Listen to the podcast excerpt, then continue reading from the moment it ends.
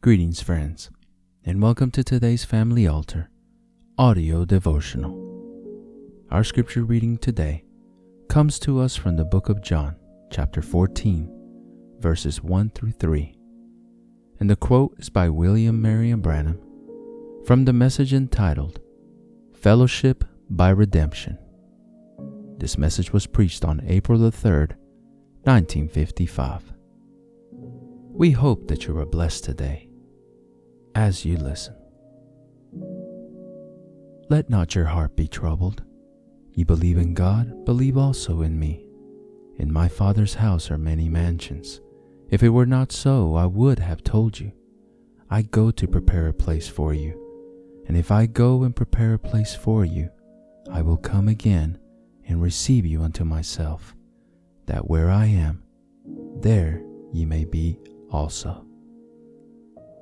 I've never believed that heaven was a place where there's a bunch of buildings, where there's a bunch of houses up there made with mortar, doped up with paper, paint on the wall. Amen.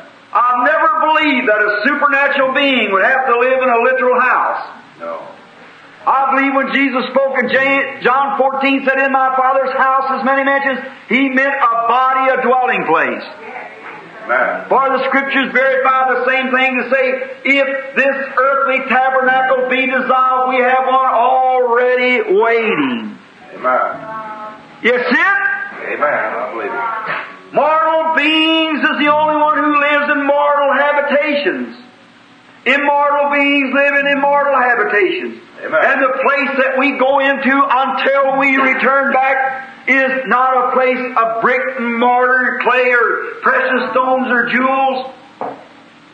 It's a place, a condition that we move out of this dimension that we live into into another dimension. And it's a house, a tabernacle, a dwelling place. Jesus said, destroy this temple. I'll raise it up in three days. And they thought he was speaking of the Solomon's temple. But he was speaking of his own body. And he's gone to prepare a place for every believer.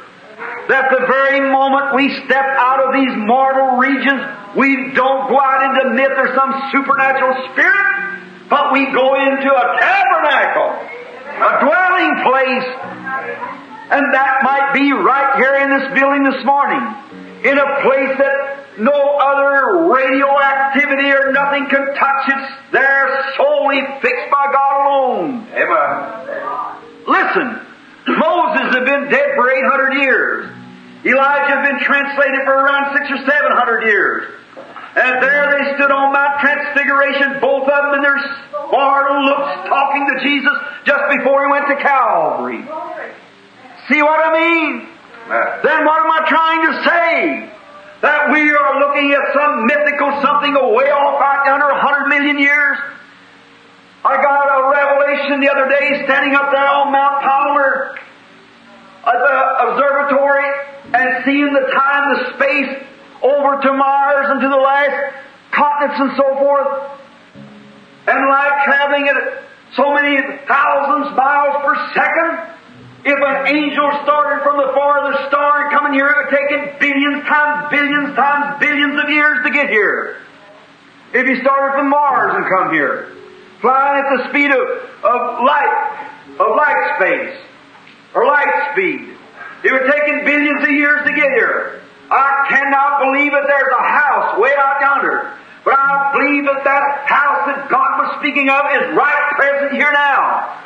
And that's the place where the mortal beings, when we cease to be mortal here, we step into immortality under, into a place, and I believe that's where Jesus is today. Amen. The resurrected Lord Jesus, not out yonder somewhere a million miles away, but right here present with us now. Amen. We trust that you have been blessed by God's Word today. The devotional you just heard was derived from Brother Tim Dodd's Family Altar devotional book. If you are interested in a copy of your own, you can visit store.bibleway.org to order your own copy. If you would like to listen to more daily Family Altar audio devotionals and other spiritual message related content that we produce, We invite you to subscribe to the 10,000 Worlds podcast or visit us on YouTube, Facebook, and on our website at 10kworlds.com. That's the number 10, the letter K, and the word worlds.com. If you feel that this ministry has been a blessing to you and you would like to support us financially to help us deliver more and better content to you in the future, you may easily do so by clicking the Consider Supporting Us link in the description of this episode or visiting our website to learn more. It's okay if you can't support us financially, but would you do us a favor? Pray for us and share this episode with others so that they might be blessed as well. Lastly, don't forget to like, subscribe, and hit the notification bell button so that you get notified when we publish more content like this. Thank you, and God bless you.